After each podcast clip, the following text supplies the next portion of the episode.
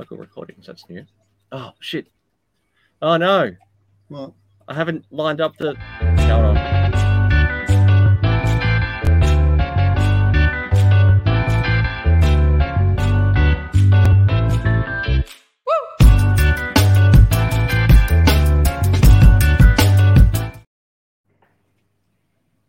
yes. You can. Hey Very, guys, very professional start. very professional. Hey guys, Craig or Crafty from uh, Craftworks Distillery, and this is Aussie Craft Distillers shooting the shit. This is our little uh, podcast where we have a wee chat to people in the industry, whether it's distillers, cooperers, uh, whoever's in, in the industry. And uh, so tonight, our guest is Dave Pierce from Five Nines down in South Australia. Why am I looking up? I should be looking. I don't there. know. Yeah, down here, right yeah, here. I'm down. Yeah, just down here. On, now I can see you. I don't know what was going on. It's very different to the setup I've got in the shed. Anyway, Dave, how, how How's it going, guys? Yeah, going well. Going really well. Good, excellent. All right, so Dave's with us from Five Nines. We've got the Todd up in the top left-hand corner. G'day, Todd. G'day. How are, how are you? Oh, fantastic. Very good. Sorry. You are not in your usual den. No, No, I got, I got kicked out of my den because my daughter decided to move back into it. So it was And a you let her? short lived man cave. But oh, wow. Yeah, right. That's unfortunate. You only just set it up. I was getting so excited about down there too. Mm. That was Anyway, going to be home away from home. Home within home. home within the home, yep. Within home. All right, and then we got Luke. I'm here. Hello. Luke's here, and I'm at Luke's place, and we're going to do a shit in the shit tonight. That's the plan. Hmm. So, first things first, um, need a drink. So, um, currently, I'm on a a Riverborn down there, Riverborn Identity, Nice. and for a change, having it with a Oh, yum. Yeah, that would be good. Long Rays soda. Yeah, Mm. Yeah. I managed to find it at a local bottle. I'm like, I'll take that. it's hard to find. It is hard to find. It's good stuff. And then after that, Luke's got a bottle of this, so I'm going to switch over to this. Ah, nice. And I don't think I've actually tasted your whiskey, Dave. Get out. No, you, uh, well, you have Well- before it was whiskey. Yeah, Correct. you're, yes, you're I- right. Yeah, you I've have. tasted You- it in your Bond store, but I don't think I've actually ever tasted it um, in a bottle as single malt whiskey. So I'll be tasting that tonight. So I'm looking forward to that. It's all right. Yeah, I'm sure it is. All right. So what are you drinking, David? Uh, I'm drinking a relatively new release called our Hills Cask, which is oh, there we go, um, which is actually a blend of uh, predominantly three different styles of barrels. So it's a vatted release, so predominantly bourbon, apera, and a really interesting barrel out of um, Clare Valley, which used to have altar wine in it. So Oh, sweet red wine used by the Catholic Church for Holy Communion. Right. So there's a so there's a winery up in the Clare Valley called Sevenhill Winery, and, and they make 95% of all the altar wine for the Catholic Church, and and have done for four generations of um, of Catholic priests, or actually Jesuit priests. And so there's this just amazing history in this winery, and um, we managed to secure a bunch of um, these altar wine barrels. Some of them had had altar wine in them for the last 30 or 40 years. So oh wow. wow. um, so just incredible depth of flavour coming out of these, and sort of this real luxurious sweetness coming out of the barrels. So, Mm. um, so we we've blended some into this vatting, um, and we've also done a single cask release um, with the altar wine as well. Um, and it's yeah, it's a really good drop. Wow. Yeah. That's something something a little bit different for sure. Oh yeah, something I unique think I remember to our talking region. to you at the Whiskey Live, was it? Um, it might have been, and I think you were you were you were telling us about the altar wine um, uh, variation, and that was one of the ones that stuck with me from the day. Thought that is an interesting story.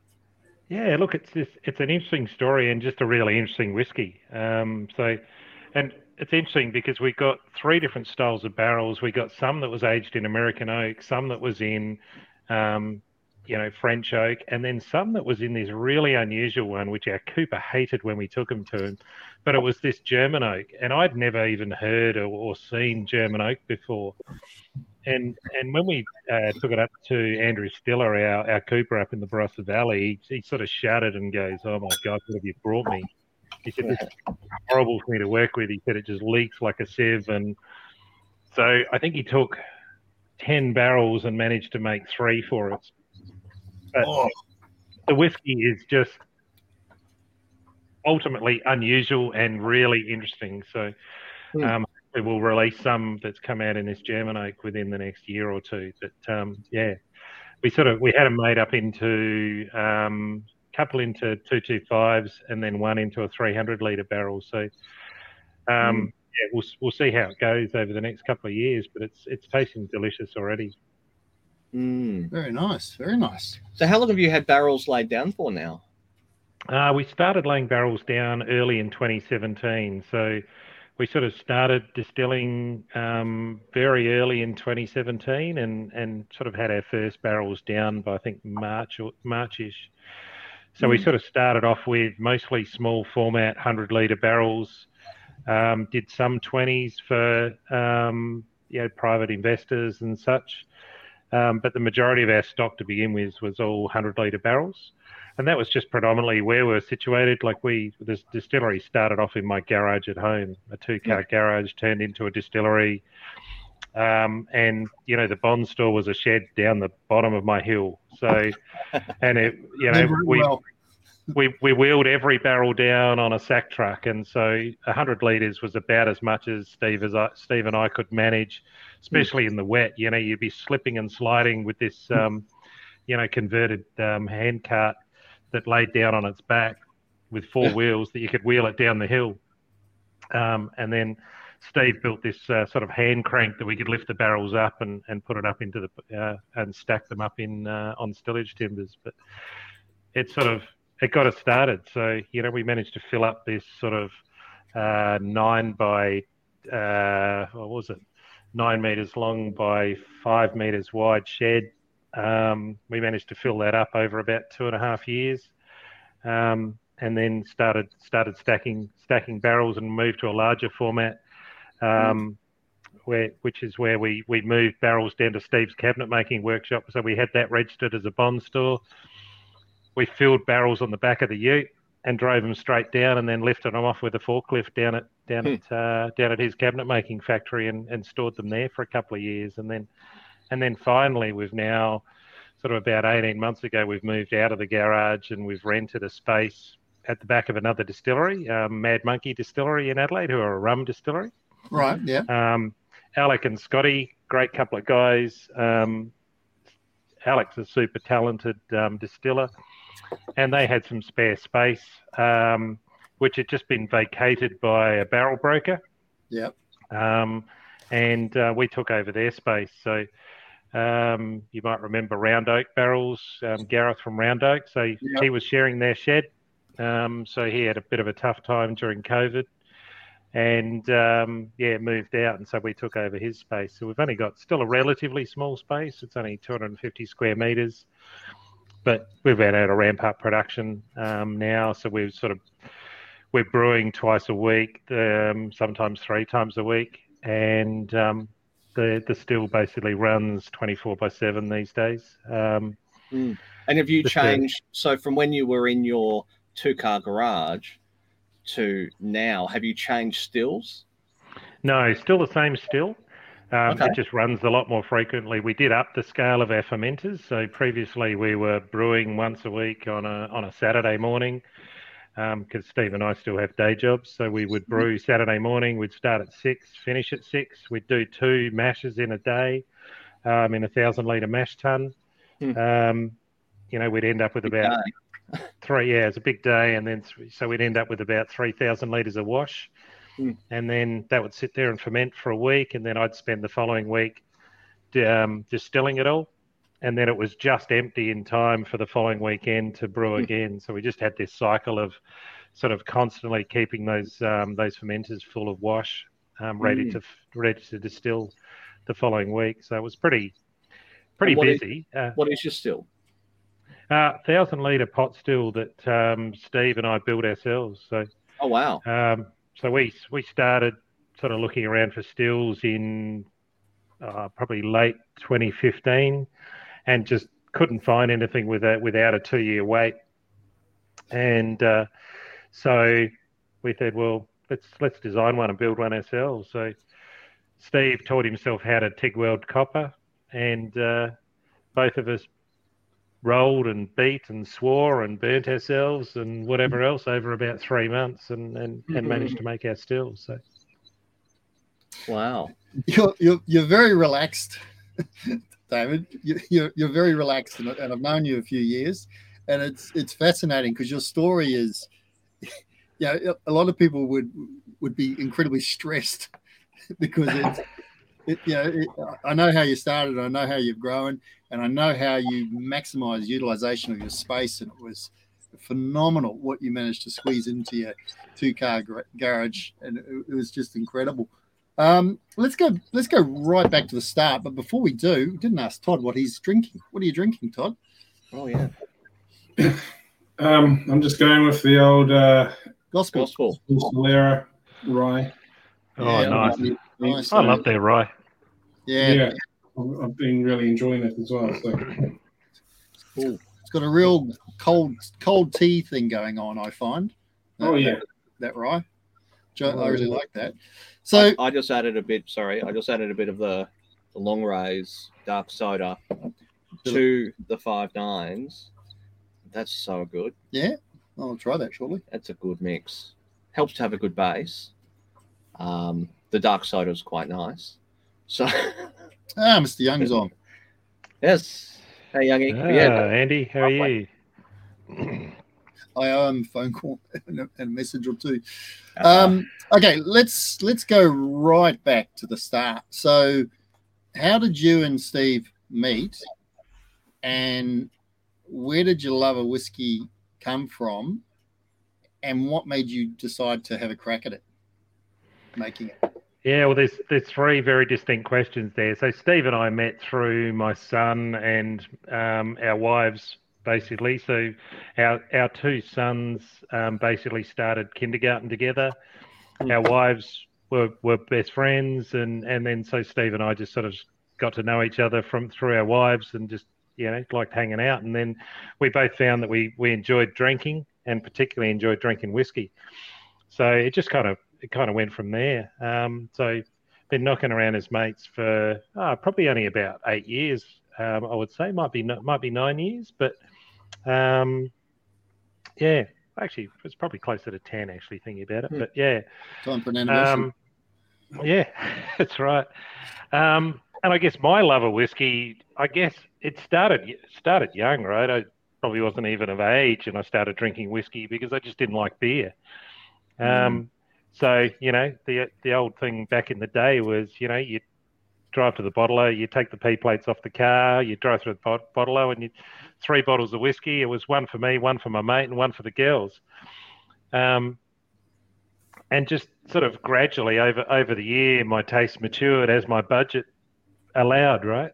yeah, So, you know, you started off drinking as cheap as possible, and then you gradually progress through through the range of different whiskies, and and and yeah, your taste just matures, and you learn more. And you know, I think I actually learned more about whiskey after I actually became a distiller. I, um, it's um, you, you just learn so much when you actually talk to people in the industry, talk to your customers, um, and actually get in and make it. Um, just just learn learned so much. I wouldn't say I was any sort of whiskey expert before I started making it. To be honest, Hmm. I don't still don't profess to be a whiskey expert. I just love making it. It is Um, good fun. It yeah, it's just great.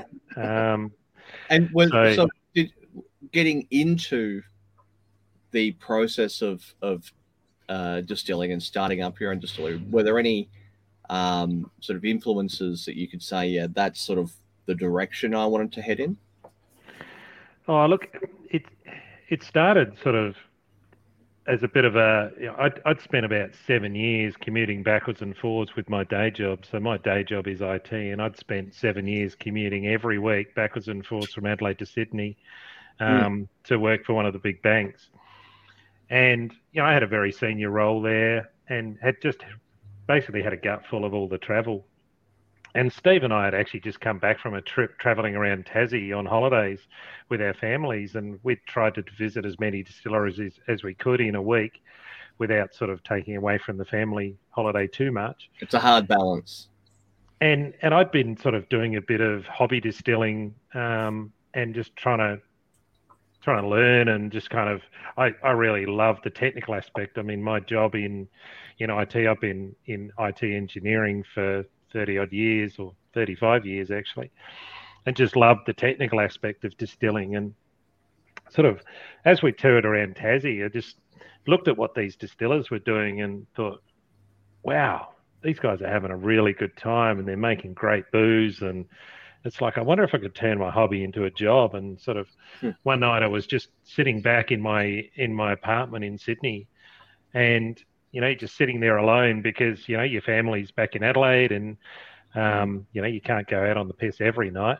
So just mm-hmm. sitting back and watching TV and just pondering and, and thought, I wonder if I could start a distillery. And so I just started doing some research and, you know, just looked at the regulatory side of things and, you know, didn't really have anyone to talk to, but I just started doing some research and found there was a phone number you could ring at the ATO. So I rang them and, um, you know, had a chat to them and they were super helpful. And, you know, you got to do this and that. And, you know, you need to write a business plan. I was like, okay, all right. So I sat down and spent three months writing a business plan.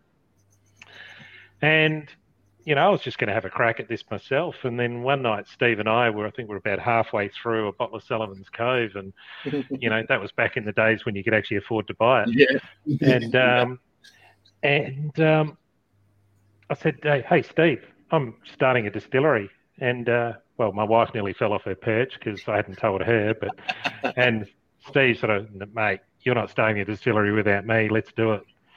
So I just sort of went from there, and you know, I showed him the business plan, and you know, the business plan was very modest. You know, it had us had me sort of, you know, buying a hundred liter still and starting from there, and you know, producing whiskey at a very modest rate, and um, yeah, we, we just kind of we just kind of built it from there. We, after about sort of six months after that, we'd sort of researched what we're going to do around stills. We the ATO said we had to, you know, when we looked at the excise form, the excise um, to get our producer's license, you know, you had to be able to show where you got your your distilling skills.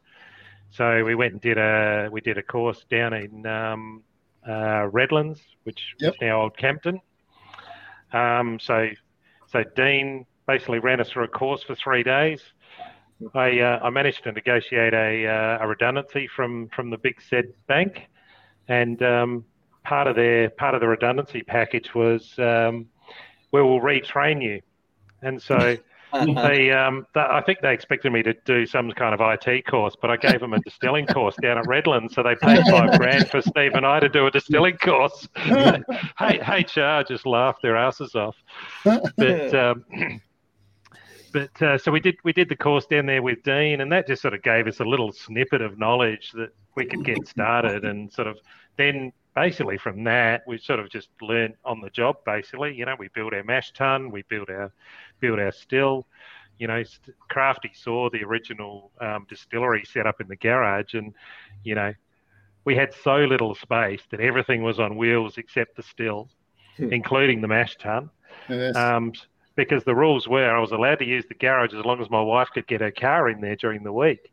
Everything had to had to fit in half a two car garage. So, you know, our grain hopper was was built up in the rafters, and you know we had a had a setup to get the grain up there a bag at a time, and yeah. it was just you know one of these things you you know the things you do, and and I'm and I'm really lucky to have a business partner like Steve who is super handy.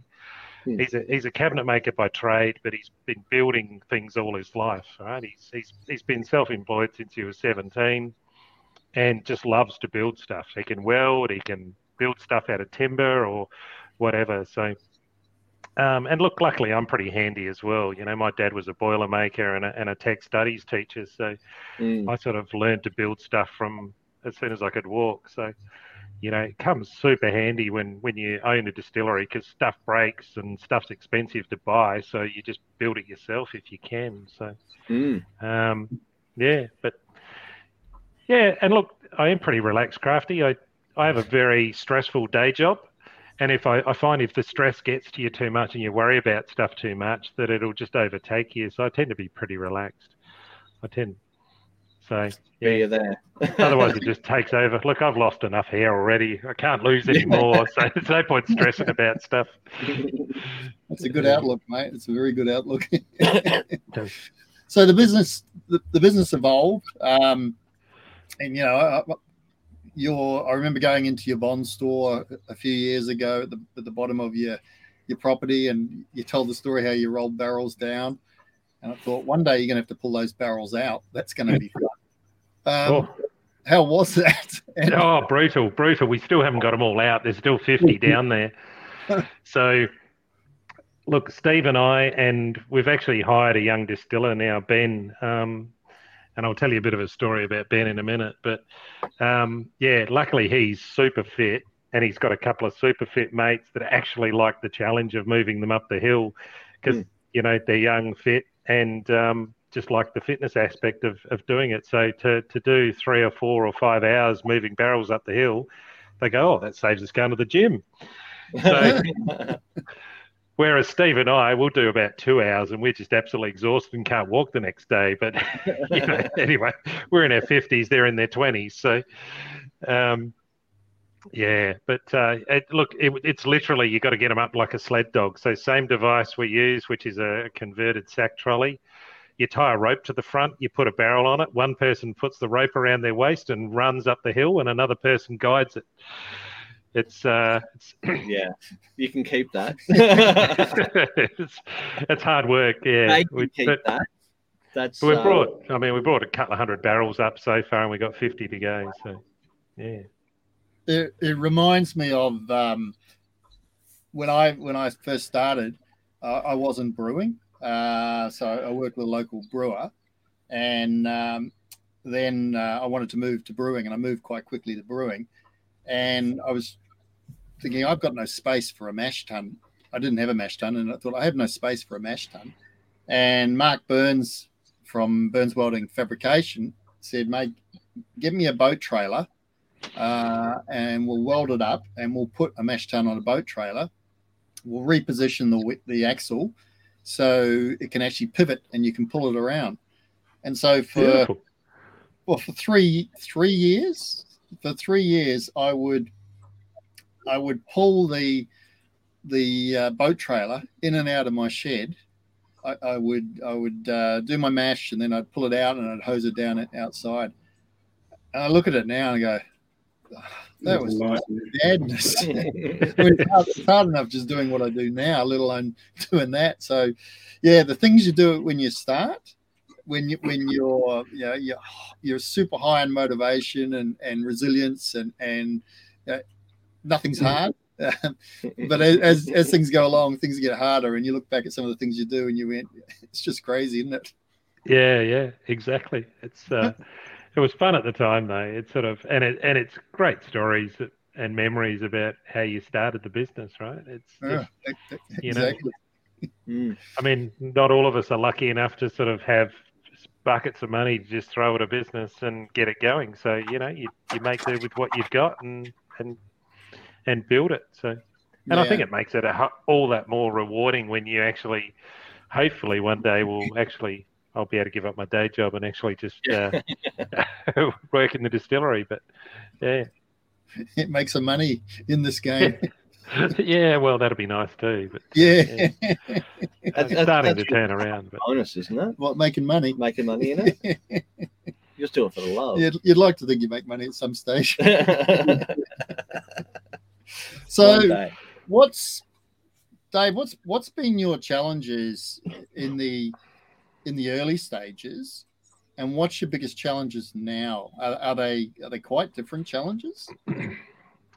Um, look, I think the the challenge is always selling what you've made, um, and that, that's even a challenge now. It's, it's sort of becoming less of a challenge. We're sort of getting a little bit more known and starting. We've we've been really lucky that we've picked up some export sales um, into China and into Singapore, which has really helped us cash flow wise. Wow. Yeah. Um, and that sort of that just came about from one of the whiskey shows actually in Melbourne. I met a young guy who happened to be a wine exporter.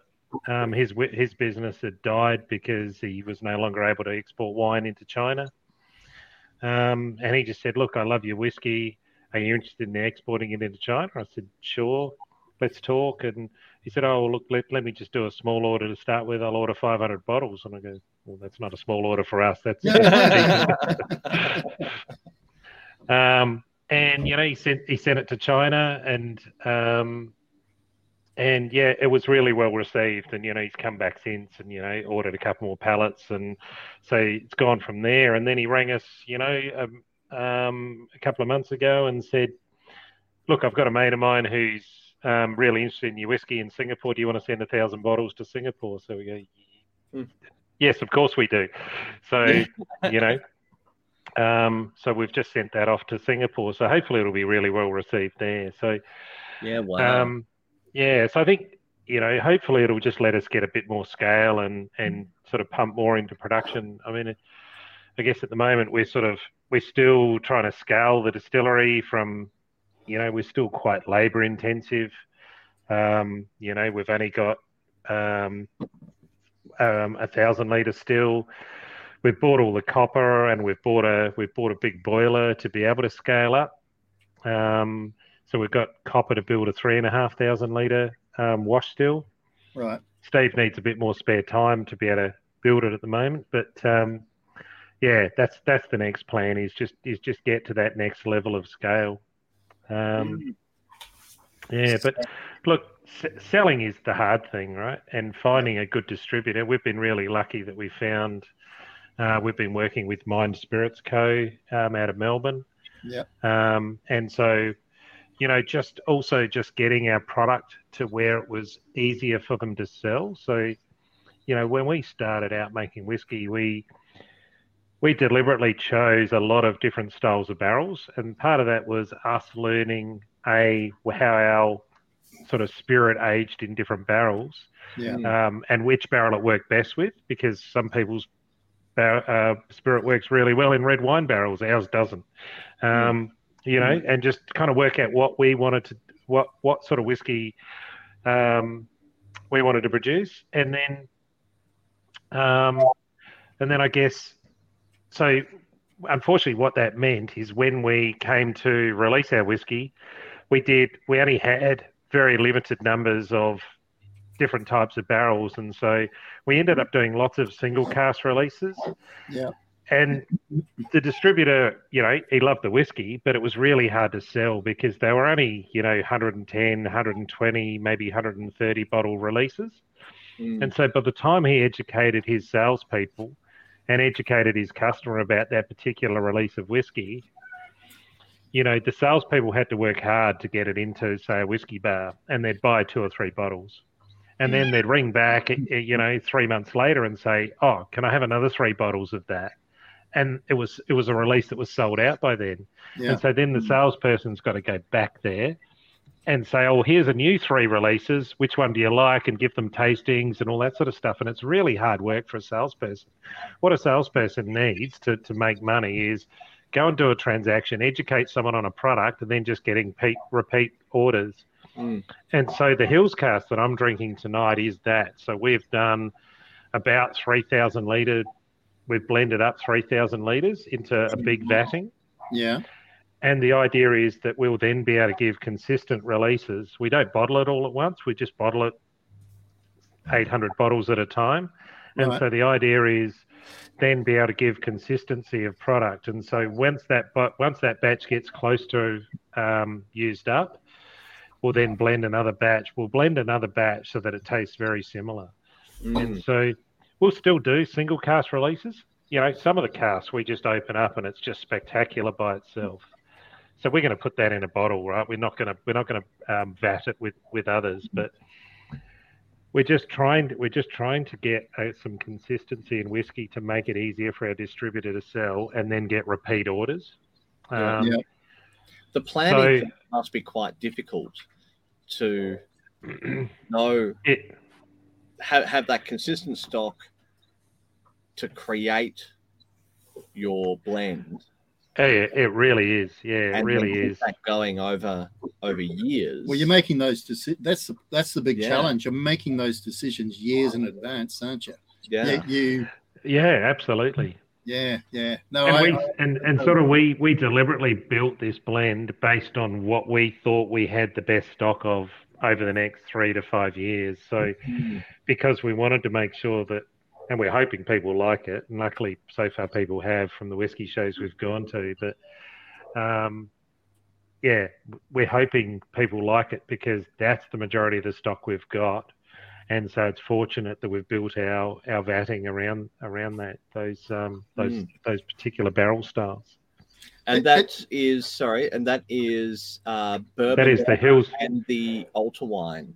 Yeah, Yeah. that's right. And look, there are there is a couple of other unusual barrels in there. There's a bit of there's a bit of Chardonnay barrel and a little bit of Tawny barrel in there as well. But they're they're the three predominantly barrel styles in there. And it's Mm. actually really it's a really interesting exercise for us to go through and actually try and build that um, blend that consistency into a vatting. Mm. Um, it's actually harder than you would think. It's um, you know I we'll, think it would we'll be and- incredibly difficult personally, uh, and I think that's there's.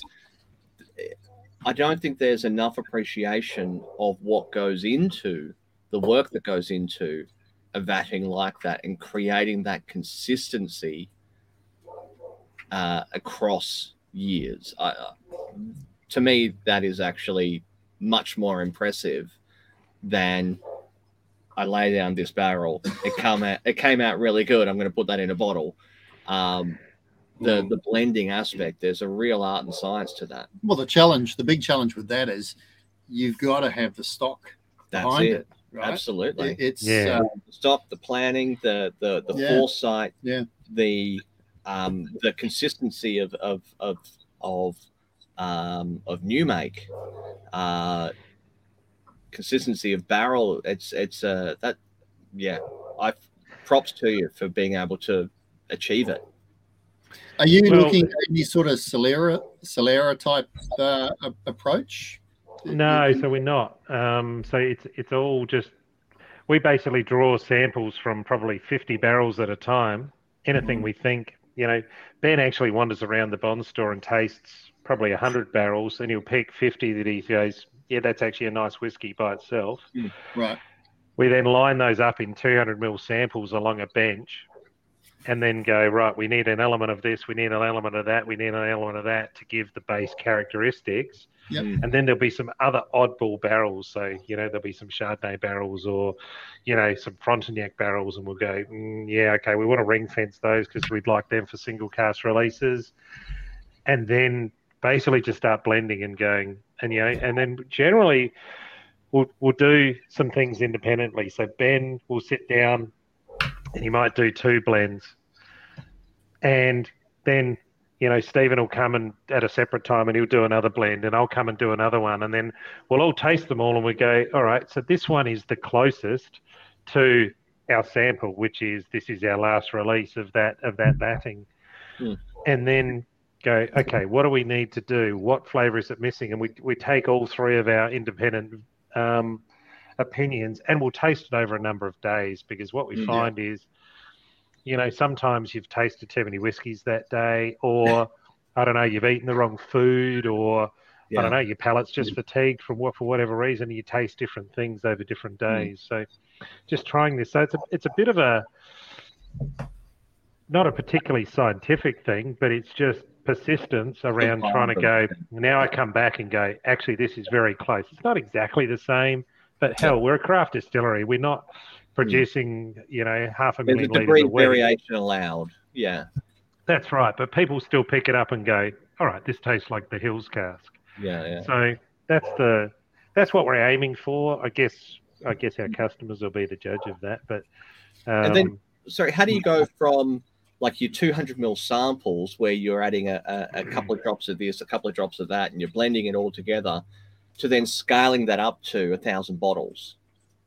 Well, so so Like, it- essentially, it- it's, it's not a one to one. No, no, No, and well- just to, just to add to um, Luke's question, so are you when you're doing it, are you actually basing it on full barrels, or are you partially so- no. So so essentially, we are adding a consistent amount from every barrel right. with a view that then we will empty full barrels into that vatting. And what we'll Mm. end up doing is emptying that into, you know, three IBCs and then pumping it between the three IBCs to get 3,000 litres. But Mm. what we find is not every barrel has the same amount in it once you Yeah. empty it. The angels have taken more from one than the other. So we still then, right at the end, once we've blended all of those barrels we thought were going to taste great together, we still then end up doing some adjustment. And so when we first did this this um, original um, vatting for Hills Cask, we actually started off with just mainly bourbon and apera, and it tasted great when on the bench. And once we emptied all the barrels, tasting it, it's like it's just a bit flat. It needs something. It needs a little bit of sweetness. It just needs something. And so Ben found this altar wine barrel hiding at the back of the bond store that was, I don't know, three and a half years old in a 225 litre barrel. And we dragged it out and put a sample in there. And it's like, that's it.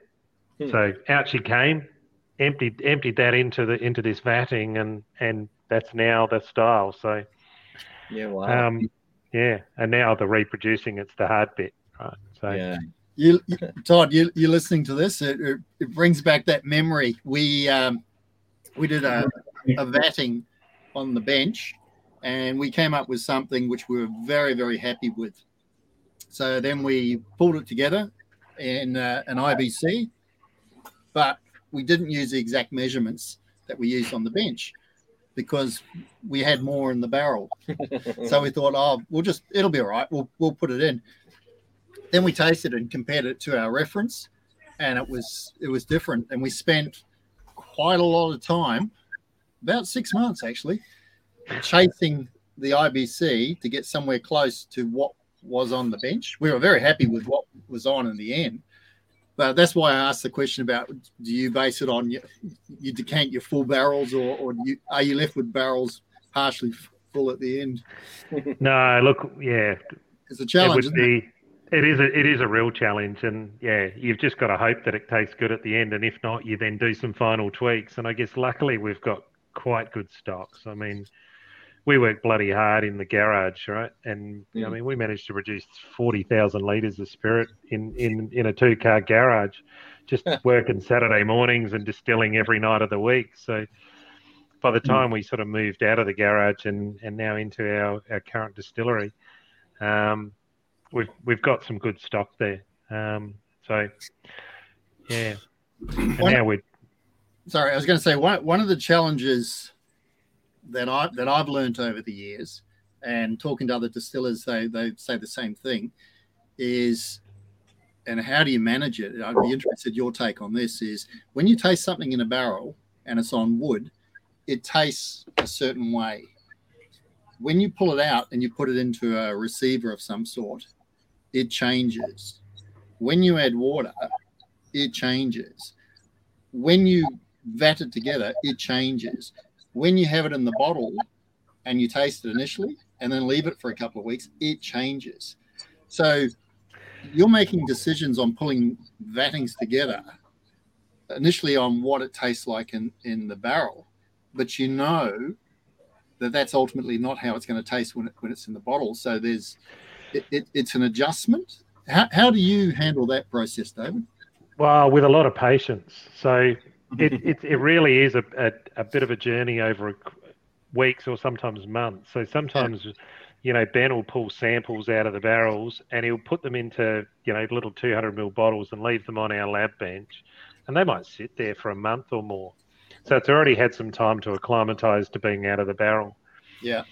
And then when we do a blend or a vatting, we will we will then sometimes leave them sit and acclimatise in a in a bottle for you know, another couple of weeks and taste it at different times over the over those couple of weeks, and um, you know, and we will have brought it down to forty five percent, and and you know, let it let it acclimatise for for a couple of weeks and then taste it. Um, so yeah, look, I think it's just patience. You've just got to. You can't rush these things. You can't just empty it all out of the barrels and you know do this vatting and then taste and go, it doesn't taste good or it tastes great or whatever, and then quickly jam it in bottles and, and whack labels on the bottles because you or your customer is going to be really disappointed. You've just got to you've got to be patient.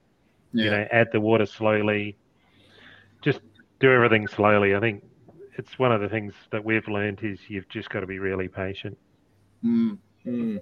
You mentioned you mentioned something a little while ago about you think uh, wine barrels don't don't work with your your spirit. Um, well, particularly particularly red wine barrels. Um, you know, I think you know we've we've sort of pulled out sort of big big red um, Shiraz barrels out of the Barossa and that sort of stuff, and I just found we ended up with a really tannic whiskey. Maybe maybe we didn't treat the barrels correctly, but yeah, we just didn't like the flavour. We we really like the way our uh, our spirit particularly works with Chardonnay barrels. We really like the way, and um, we're lucky that we live in the Adelaide Hills, and um, you know we've got we've got some um, we've got some great um, uh, Chardonnay wineries um, in close reach. Um, really like the way it works with ex bourbon barrels, and also some of the fortified. So, been particularly happy with some of the barrels we got out of Clare Valley, like the the altar wine barrels or the the Liqueur Frontignac barrels. Um, that that sort of sweeter style um, fortified has been um, has been really nice.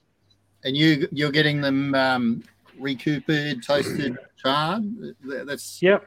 Yep. Yeah, so yep. You're going into wet barrels at all. No, we haven't got into any wet barrels at all. We have seasoned some of our own barrels and then had them charred afterwards. Um, right. So we we got some white wine barrels fairly out in the piece when we had no money to go and buy a really um, or to buy sort of sherry or apera of barrels, or we just couldn't find apera of barrels at the time. So we bought a couple of thousand litres of apera and seasoned some barrels for two and a half years, and then took them back to the cooper to be to be um, toasted and and charred. Um, but um, yeah, we haven't done too much of that lately because we've since sort of Steve spends a huge amount of time talking to local winemakers and trying to just find interesting barrels um, when they're coming available. So he's he's got this list of probably 250, oh sorry, 150 local winemakers that he talks to every year, just oh, to wow. see when they've got interesting barrels coming yeah. available. Um, mm. And we just find we have to do that. You know, the the barrel market is becoming so tight Mm. And and we really like to know the provenance of the barrels. Yeah. So you know some of the some of the coopers, um, and I can see Young Youngion will tell you the coop the the um, provenance of the barrels, but a lot of them are, are, quite cagey about it, or just quite frankly don't know the provenance of the barrel mm. um, because they're doing such high volumes that they just don't know where they got their barrels from. So, um, and I think we just enjoy the the working with the local winemakers. It's sort of a bit of a all of our suppliers we know really well. So, you know, our malt comes from a barley farmer over on the Yorke Peninsula. He takes all the barley down to Cooper's Malting, who, you know, they've got a state of the art uh, malting facility quite close to our distillery. Mm. Um, and then he takes all the malt back over the Yorke Peninsula and silos it for us. But you know, mm. it, we can go and stand in the paddock where the where the barley was grown and um, yeah, and, and they're just a great family to deal with. So, you know, mm. if we forget to order malt and and um, you know, which happens every now and again, and we ring him up and go, oh look, we really want to brew tomorrow. You know, he'll send one of his sons on a ute and bring us a load. Mm. You know, it's you know, if you work with any other supplier, if you work with any of the big multinationals, you wouldn't get that level of service. So, um, yeah, yeah. so, um, and the, yeah. the, the winemakers, um, it's just great to work with them and just get first access to their really interesting and, and their great barrels because there is so much demand. And, you know, the guys like Archie Rose now are so big and are drawing on so many barrels um, yeah. from the South Australian market that barrels are just going to get harder and harder to get. So, Mm. Well, you you mentioned that, and, and I saw a post on um, on Instagram the other day. I think it was Tim Duckett saying that uh, old wood fortifieds are going to be pushing the three thousand dollar mark. Wow. Uh, which is, and he said he's not paying that. So if, if Tim's given up on old wood fortifieds, three thousand dollars. I mean, that's yeah, that's that's obscene. That's that a- is obscene. that's absolutely obscene. Question on the barrels: How do you thread the needle with wineries on uh, sulfuring barrels? Because as we, as we as we know, winemakers will sulfur barrels, um, depending on what they're doing with it. How do you ensure you your barrels aren't sulfured? um, basically, just Steve pesters them around the time he knows they're emptying barrels. So he keeps in touch with them, knows when they're emptying barrels. Yeah. We send a truck, or our Cooper sends a truck to the winery to pick the barrels up on the day they've been emptied. Yeah, they go straight. They go straight to the cooperage and get the heads pulled off so they can dry out. Yeah, yeah. Um, so you know, so they don't go volatilic. Um, so yeah, it's it's literally just a timing thing. So Mm. Yeah, well, that's that's a Mm. that's a good one. Yeah, I know Yeah. you're busting. I'm You're busting. I wanna know. Go, I'll- go. I want to know about your cola finish. How that came about. Oh, look, it, it was just a bit of a, a wild idea Steve and I had. I think we'd been drinking too many whiskies one night, and we said, There's why no don't we try thing. putting, why don't we just try and put some cola in, in a barrel? And so Steve sat one one day and just put, I don't know why he didn't just buy buy some syrup, but he essentially just got a hundred odd bottles of Coke and put it into put it into a two two five liter ex bourbon barrel, and let it that sit was a for really interesting Coles order. yes. And this thing, because you know the the coke's fizzy, he put the bung in it, and it just started oozing coke out of every orifice. No, The poor the poor barrel was just yeah, it was horrendous. But anyway, it spent I think the coke the coke was in there for uh, five or six months, Hmm. and then literally we just emptied it out and filled it up with. Um, We'd had two hundred litre ex bourbon barrels that was about two and a half years old at the time, and just put it into that cola barrel as a finishing barrel. So that was wet filled. Um, and um, yeah, look, it was a I wouldn't say it's our best whiskey, but really interesting. it was just it was just a it was just something fun to, to muck around with. Yeah, Um, yeah. Lark, it, it Lark certainly did- sounds interesting. yeah, I was going to say Lark did one with um, Chinotto, I think it was, and uh, yeah, they've actually just released a second one, Mm. which um, the tasting notes look interesting, same as your ones. The tasting notes Well, look on the palate, burnt caramel, vanilla, fairy floss, and oak, Finish cola. cola and coffee. Yeah. yeah. yeah, that's awesome. Uh, Um, so you've added gin into the range as well, and you've you've got a you've got a handful of different gins there. Um, was gin always in the in the plan, or oh, look, it was always in my plan. Um, yeah, look, Steve's not a Steve's just a whiskey drinker, so whiskey was in Steve's plan. Gin was always in my plan, and so it took me probably about eighteen months to convince Steve that we should put some gin on the market. And you know, I, I, I do love drinking drinking gin. Mm. Uh, or maybe I just do love drinking, but the the um and so yeah, we we yeah we, we just started uh, making some gin. It took us about twelve months or so to get a to get a, some recipes we were happy with to release. But um, yeah, look, it's been it's been really good to us. It really helped fund a lot of putting whiskey down into barrels. Um, Mm. so and it's given us another whole market. It's it's interesting. We you're talking earlier, Crafty, about doing markets and things like that. I think before the podcast started. Yeah. And yeah, we find gin outsells bottles two to one for whiskey at the markets. Yeah. Um, but you know, whiskey's obviously a bit of a higher price point, so it makes up for even though it's only selling half as much, it's still fifty percent of the revenue at at Mm. markets is whiskey. But gin's a really good seller. Um, and we've found sort of having unusual um, gins really helps. So p- people have got too many dry gins in their bottle in their bar at home, and so by having um, you know, some interesting ones that have sort of some fairly unique flavors and those sorts of things um, seem to sell really well. So, Mm. um, so our one called Wild Citrus, um, which is a really bold mandarin, orange, lime um, flavor, sells really well just because it is quite different to most of the others on the market. Yeah. Okay. Um, yeah, so we've had a play around with a few other different ones. We've done a Pinot gin, which was um, just came out of a friend of mine just up the road in the Piccadilly Valley. Had half a ton of spare Pinot grapes. He said, "Do you want them? Can you do something with them?" And I said, "Oh, it's not enough to turn into brandy. So, oh, let's let's um, crush them up and add gin to it and see what happens." And Hmm. you know, we then basket pressed it after it had been macerating for a couple of months, and it turned it into this really nice liqueur gin. So, and Very that's been nice. selling really well too. So, Now, looking Yeah. at the wild citrus that you mentioned a moment ago, um, the bota- one of the botanicals that's that stood out to me that I haven't seen anywhere else is almond. yeah, it was a, it was a really unusual one, and I think it comes a bit from from Steve's Italian background. He he really likes it. Um, almond liqueurs, and so he said, "Well, I want to put some almond in there." And and, Mm. and look, the wild citrus was Steve's recipe formulation, so I just let him go with it, and and it actually works really well. Hmm. Interesting, very interesting. Because yeah, we, we certainly see a lot of the the um, uh, well, I mean, all, all the classics are in there. But when you look at the your other uh, the blue one, I've forgotten what the name is now, where it's all Sticks and the stones, yeah. yeah sticks and stones, very Australian focused. Seeing an, an almond in there is um yeah that is unusual, and I have not seen that anywhere else. Hmm. Yeah.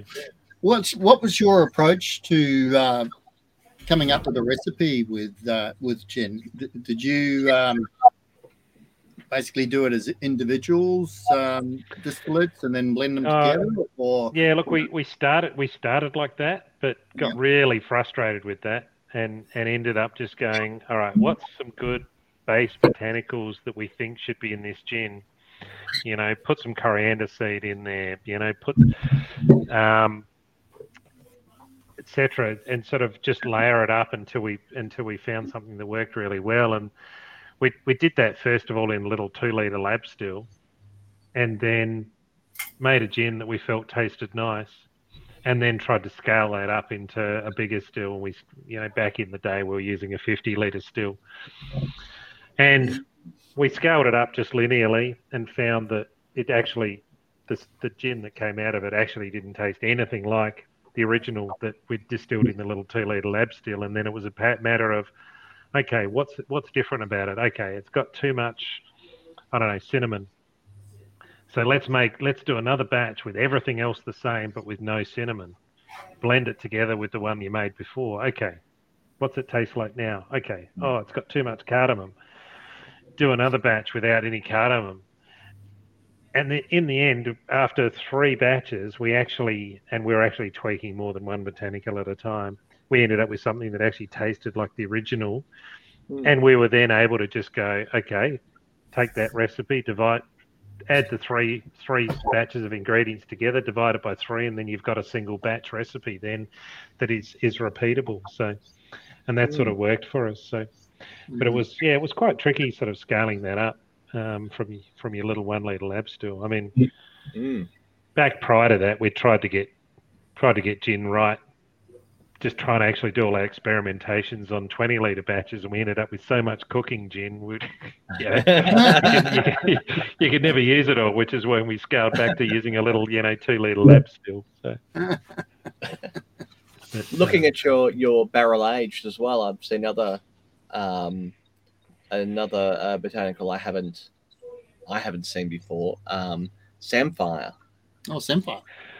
So that, oh, that was that was a really unusual one. So the barrel aged gin's a bit of a funny story. So when we were sort of learning to when we were learning to make gin and and doing all these experimental batches, we had quite a few failures, and so we tipped it all into a 44 gallon drum, all the failures. Hmm. At sort of about a year and a half on, we tasted this bucket of failures, this this barrel of failures, and there was about 200 200 odd liters of it by then. Oh, it wow. actually tasted great. it was something that we could never do. We could never reproduce it again. Yeah, because yeah. it just had all these unusual single distillates and all sorts of unusual things in there. And one of them was samphire. So samphire, we distilled it, and we actually distilled it as a single, um, a, a single botanical, just to Mm. see how it would go. And we just we just did a small batch of it, so we made ten liters of it. But after we distilled it, no kidding, it tasted like fish, like Mm. the distillate tasted like fish, and I thought, ah, it's horrible. Tipped it in the 44 gallon drum, but I kept a 20, a 200 ml bottle of it, and Mm. left it sit there for about three or four months, and I tasted it after three or four months, and it was the most delicious, crisp distillate. A little bit salty, just it tasted like eating samphire. And it's like, damn, I shouldn't have blended that. I shouldn't have chucked it all in. Yeah, But, wow. um, yeah, it's it's really yeah really interesting to you know what comes off the still. Sometimes you just got to let it rest. Oh, absolutely. I'm just I'm just reading up uh, a, a description of what does samphire taste like because I've never heard of it and have no idea what it is. And um, so it says, uh, well, this is on a BBC Good Food uh, website. Uh, vibrant green stalk, similar to baby asparagus, with a distinctive crisp and salty taste. Yeah, I like salt. Yeah, I like salt too. but no, very curious. And how, how did you find that? It just. Oh, look, I, Yeah. I don't know. I think I was watching I was watching a cooking show on ABC or something, and the, the chef was using samphire, and I Yeah. thought that sounds delicious. I wonder how that'd work in a spirit. So, you know, uh, ordered some. well, In fact, I actually went down the beach and picked some, but we won't tell anyone that because it's not legal to harvest. But Forage. um, forage, I mean, yes. But um, yeah, we um, yeah just managed to get some. I was actually over on a friend's shack at the time, picked some, brought it home, and um, and distilled it. Mm. And unfortunately, it was nasty after it was distilled. And and I, because I'm not a seafood eater, so I tasted this spirit, and it's like, ugh, it was horrible. Wow. But um, yeah, The just time give it time. to. Just give it time. Yeah. Yeah. There you go. So you, you would say in, in uh, putting a gin recipe together, it is very akin to cooking and using botanical and, and getting that, that balance right. Yeah. Very, very much. Yeah, look, and I'm not a fantastic cook, but I do love playing around with flavors. And, you know, I've got a couple of good books that sort of help with flavor combinations and um, sort of trying to trying to find things that work complementary together um, that we've re- referred to at times. Um, but uh, yeah, it's it's very much like cooking. But it's funny, some things you distill and they don't taste anything like the raw ingredients. so there's a bit of an art to it. A lot of, lot of experimentation and patience. Mm. and that's where the fun comes in. Yeah, So- oh, absolutely, absolutely. Yeah. Let, let's let's talk about the the realities of um, the industry and what, what's happening right now. And I'll kick it off by just saying in the last two days, uh, just on Instagram, I've come across five new distilleries that I I don't know, never never heard of them, um, and every day there's there's a new distillery opening up. When I started, there was sixty odd distilleries, and there's something like about what 400 and 400 and something now. yeah. 450 odd distilleries now. Yeah. It's it's a great time in Australia. It, it, it- there's a huge boom. There's, there's a huge thirst for, for new products and that. But are we in danger of, of being saturated to the point where people will turn around and say, "Not another one, not another gin, not another whiskey." Where do you where do you think the industry is going, and- and Look, look, maybe. where do we have to be careful? Yeah, look, I think we do have to be careful because at, at some point, I mean, at the moment, Australians still drink, you know, 90 plus percent of imported spirits. So I think we've we've still got a long ways to go to try and make a dent in those those international imports. But I mean, a lot of that is the the big whiskies or the big vodkas and those sorts of things that are that are taking the lion's share of that. Um, so it's going to be hard to take market share from that until we've got a lot of scale in in our distilleries. So, Mm. you know, until we're until we've got distilleries that are producing, you know, hundreds of thousands of liters a week, I'm not sure how we're going to be able to compete with the price point of, of some of the um, imported whiskies. Yeah. Um, because look, let's face it, there's not everyone that can afford to drink. Well, there's probably only five or ten percent of Australia that can afford to drink my whiskey, and Mm. there's probably only two percent of them that might even want to drink my whiskey Mm. and yours or whatever, right? Because yep, yep. right, it's it, I couldn't afford to drink my whiskey until a few years ago, I think. So, you know, it's we've got to somehow get to we've got to get the those scale get to that scale where we can actually produce whiskey. Well, we've either got to stick to our niche and and you know be happy with the volumes we're doing, or we've somehow got to scale to a pr- to a price point that's going to then take market share away from the internationals. Mm. And the wine industry did it. Um, and the wine industry did it back in the 70s by essentially they couldn't get the scale from the Australian market, so they started exporting, you know, beautiful Australian wine into into Europe or um, into Asia or into America. And I guess use the volumes of those other countries because let's face it, Australia is a very small country.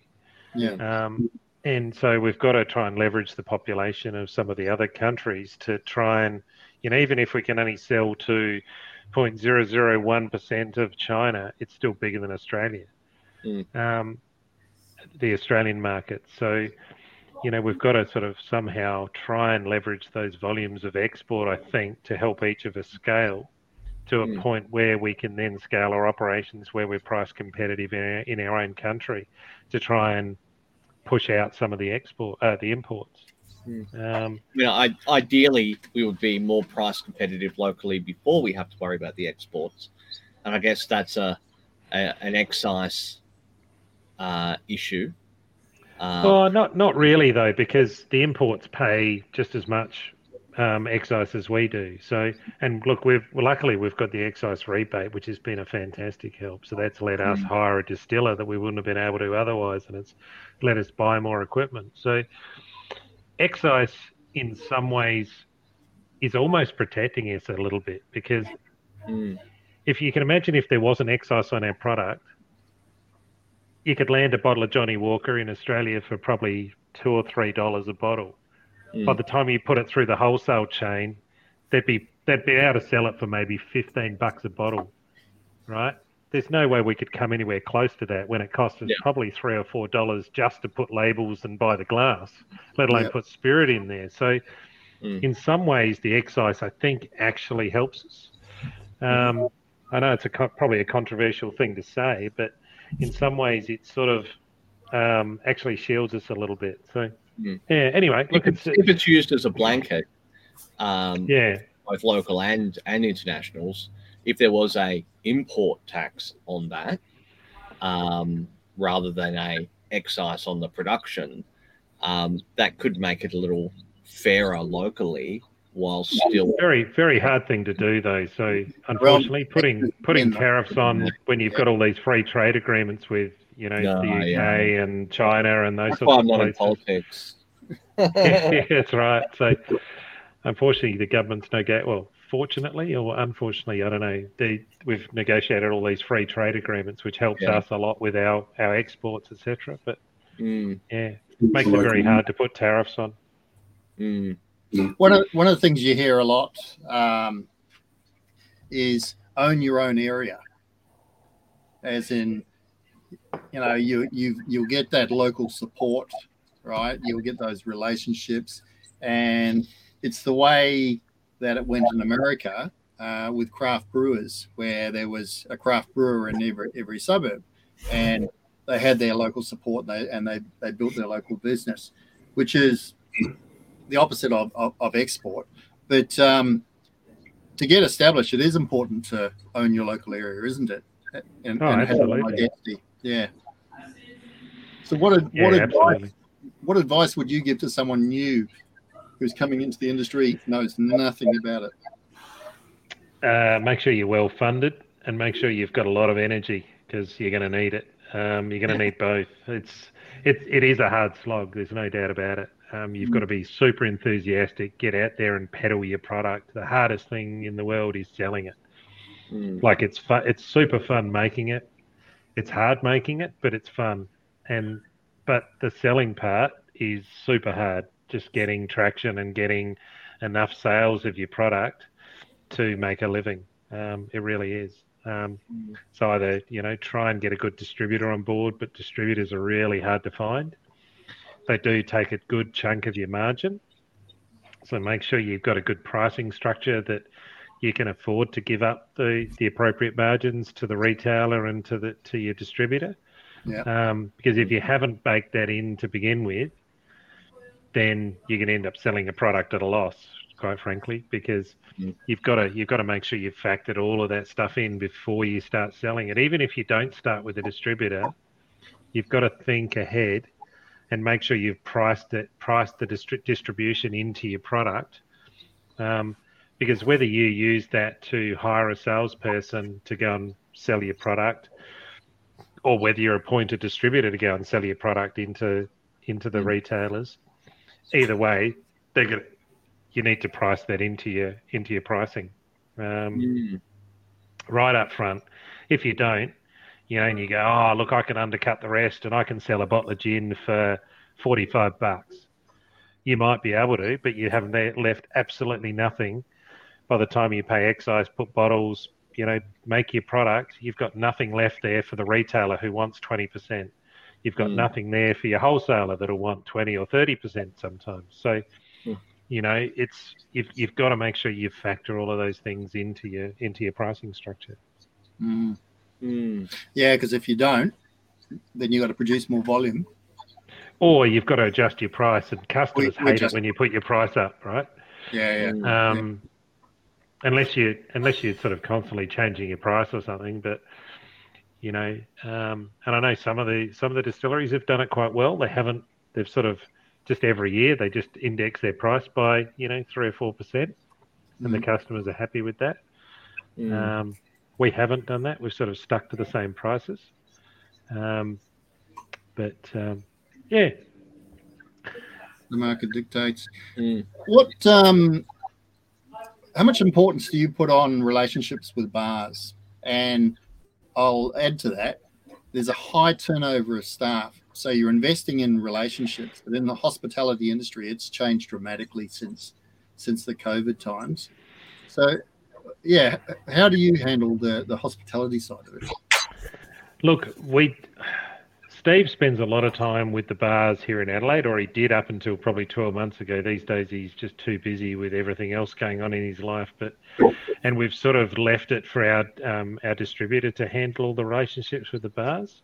Right. Um, early on, we used to spend a lot of time um, working with the bars in Adelaide, um, just because it was easy to. Right, they they're on our doorstep. You're probably going to drink there anyway, so you know you go and go and build a relationship with the Hains and Co's of the world, and Maybe Mae, and you know all those whiskey bars around. But um, these days, to be frank, we're, we're leaving our distributor to build those relationships. Um, and he's selling our products and he's selling a handful of other products as well. So, um, and he's got he's got the time to spend. Unfortunately, Steve and I, or fortunately, whichever, Steve and I both still have our day jobs, so we don't have the time to go and spend every night of the week um, talking to bar owners, etc. So hopefully in the next year or two we'll be able to give up our day jobs and sort of focus on more on promoting our products, etc. But it's been it's been great to actually have um, young Ben on board as as our um,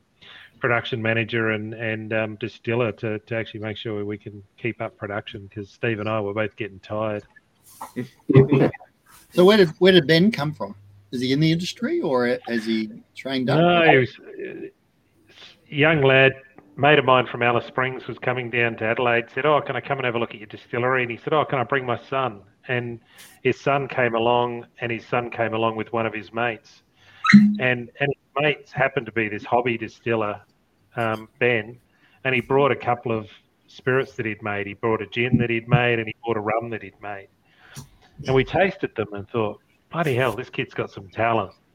and we just started him off doing bottling, and you know, he'd come and help us mash in sometimes, and just working on weekends where, you know, maybe Steve was going to be away for the weekend, and brew day was too big for one person, so I'd get Ben to come around and help, and and then when we moved out of, out of my garage and, and down into the distillery, um, we got Ben on full time and said, look, I know you're studying. Do you want a job full time? Do you want to just pause your study for a bit and come work full time? And he said, Yeah, absolutely. So, Hmm. um, and now we give him a bit of time off to study. Um, he was he was studying winemaking, Right. um, Yeah, right.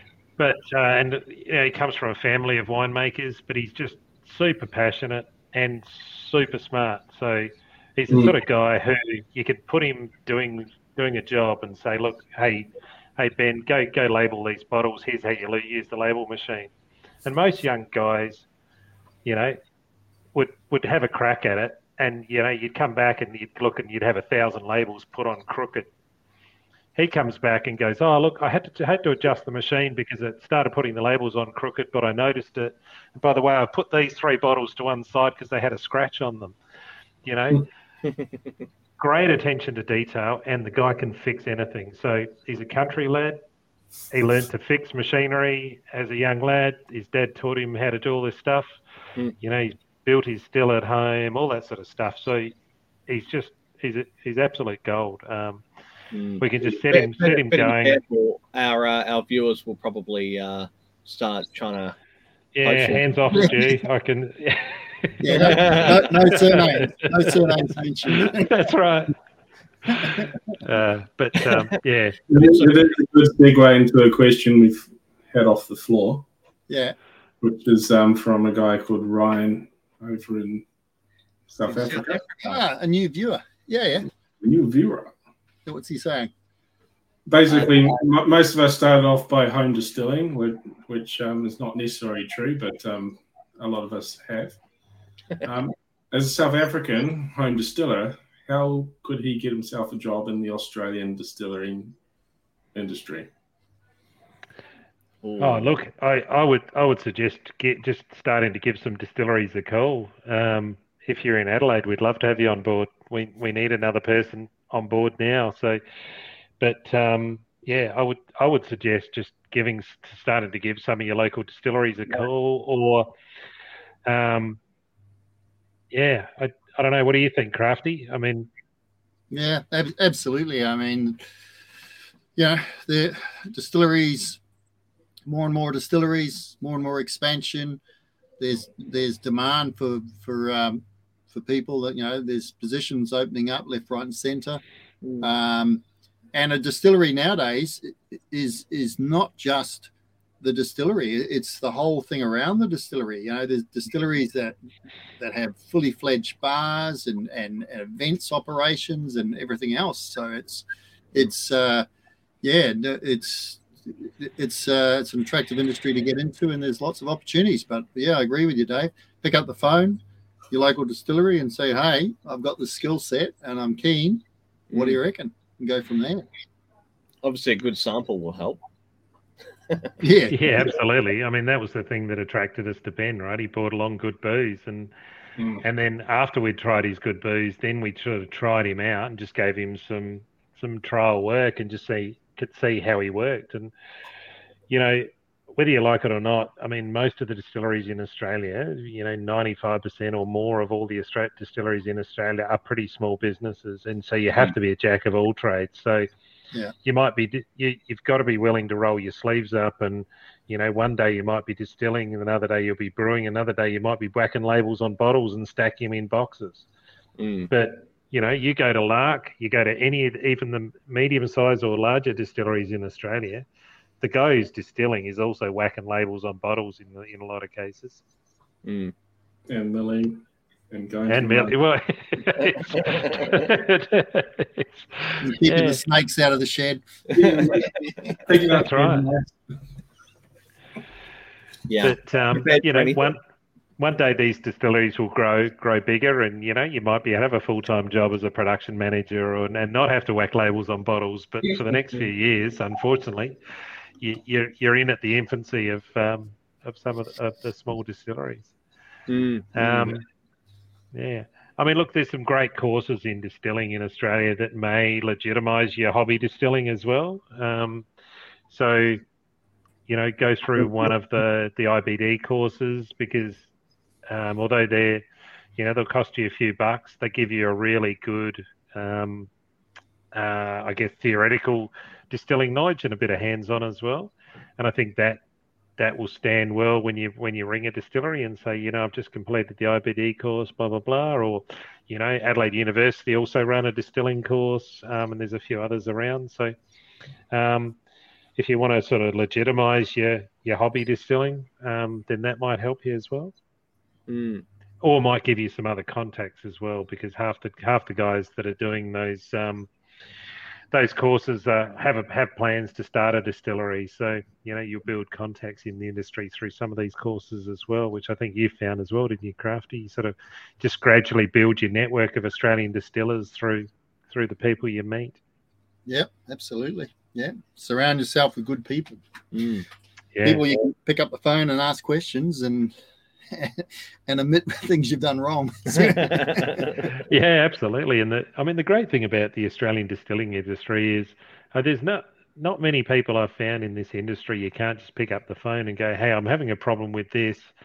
You know what? How have you found a way to fix this?" Or, "Hey, I've run out of corks. Can you help me out?" Or, you know, all these sorts of things that um, people just help each other out. It's um, it's a it's a fantastic industry to be a part of. Mm, Mm, mm. Yeah, Absolutely. no, it is. So we've hit the hour 16 mark. All right, that's the wrap up time. Then We're trying to trying to we're trying, to, keep tighten, it. trying to tighten up on time. the problem is we could go for hours, and that just doesn't translate well into um, into download size. It's a weird thing. Um, yes. So if we have any final questions coming in from the audience before we do wrap it up, um, I do want to put up. Hold on, let me whack up the website again. Thank you. Uh, Obviously, you can buy everything there, uh, or get a private cask. How many of those? Oh, oh, you get to choose your style and everything. Oh Your yeah, private casks. How many of those have you got down? quite a few, probably forty or fifty. Oh wow. And um, yeah, you can even come and fill it. You can even come and distill for the day if you want, while we're just distilling the spirit that's going into your barrel. Come on, throw Todd under the bus. what does that mean? I don't know. I don't know. It's, I don't know. It could be. Could be. Could be anything. Could mean. Todd could do the wrap up. You know, it could be like. Oh shit. Oh yeah, damn. I don't have them. They're in the bin. Glasses don't exist anymore. Remember, Yeah. just for posterity, we'll bring that up. Have you, got, have you Uh, got any questions, Todd? Here we go. We've got a uh, from Jonathan Harris. Very quick. Where to vision from here? So I'm guessing that's what are you seeing? Where do you see the industry going from here? Or where do you see yourself going? I think. Mm, both. So I think, well, look from here, from for Five Nines, I think we're hoping to that you know our recent sort of export expansion is going to help us expand significantly. Um, you know, actually having some serious volumes of sales starting to come in, we're going to use that to scale our production. Um, so we we're not planning to pull any of the money out of the business. We're just going to plan um, just use it all in, as expansion. So use it to fund more whiskey production, get more stock down, get a bigger shed because our current shed's so full we can't barely drive the forklift in it anymore. Um, and you know, hopefully we can eventually forward the block of land that we've got lined up for our cellar door. So we've got a Mm. great spot lined up up in the Adelaide Hills. Um, nice five acre block of land on a nice tourist route to to build a cellar door, but we just need a, a bit more money than we've got in our pockets at the moment. So that's where that's where we're heading. Um, we'll keep we'll keep working on different gins um, and yeah, just just keep enjoying it, and hopefully give up our day jobs so we can actually just focus on this 100%. That'd be that'd be awesome. Hanging out for that one. crafty. Okay. You're just hanging out to be actually paid, aren't you? Well, paid would be good, but yeah. You can only push a friendship. You so can only, far. that's it. That's it. That's it. Uh, well, thank you very, very much for joining us this evening. Thank you, everyone, as well, who's chimed in and, uh, and watching away. Um, I've been a little slack recently. I'm sorry, and I haven't put up all of our most recent episodes but you will. until today. Oh, okay. Very good. until today. Yeah. So a handful of new, I won't say how many because it's embarrassing, but a few new episodes have gone up onto um, Apple, Spotify, um, uh, Google Play, Amazon Podcasts, and the website. And you, a couple of weeks ago, we we chatted with Holly Klintworth from uh, Bass and Flinders, Mm. and uh, big congrats to Holly. She's now been nominated, uh, voted in as the next president of the Australian uh, Distillers Association, Ah. which is uh, going from strength to strength. So, I've uh, got her Angry Ant. oh, you got her Angry Ant. Yeah, yeah, Oh, yeah. yeah. I've got the Angry Ant's good. I like that. I like it Might too. finish off with one tonight then. Oh, we've got a few that we can finish. Oh, Um, okay. Unfor- Unfortunately, Ant may have suffered for the making of that gin. Mm. Yes, ants were harmed. Um, well, please like and subscribe. Um, and uh, we, what have we got? You're going to say two- TBA, TBA two again, weeks. aren't you? yeah. Yeah. We're getting, we're Um, getting into the, The, fi- the final. That'll be the last one. Yeah. the year, yeah. Uh, Our, our Christmas party, so to speak. Yeah, I think I know who it is. Yeah, yeah. So you've got to confirm, don't you? yeah, yeah, Of course you do. yeah. yeah. Anyway, maybe And then after that, though, we don't have anything. Okay, so yeah, it is our last for the year. Yep. If we can line them up, I say we. If Crafty can line them up, and then yeah, that'll be our last for the year. Cool. You better, you better do that. Yeah, yeah. We'll sort it out. All right, thank, thank you again, Dave. Thank you very much. All right. mate. That was Good to uh, chat, guys. that was good, good, relaxed, Great. chilled, informative. Um, that's what shooting the shit's all about, mate. Absolutely. And All uh, right. I will uh, continue to enjoy my uh, batch of the the VR 001. Ah, nice. All right. Good Very stuff, guys. We'll see you around. Thank Enjoy the rest of your night. very much. Cheers. See ya. Cheers. Bye. Bye.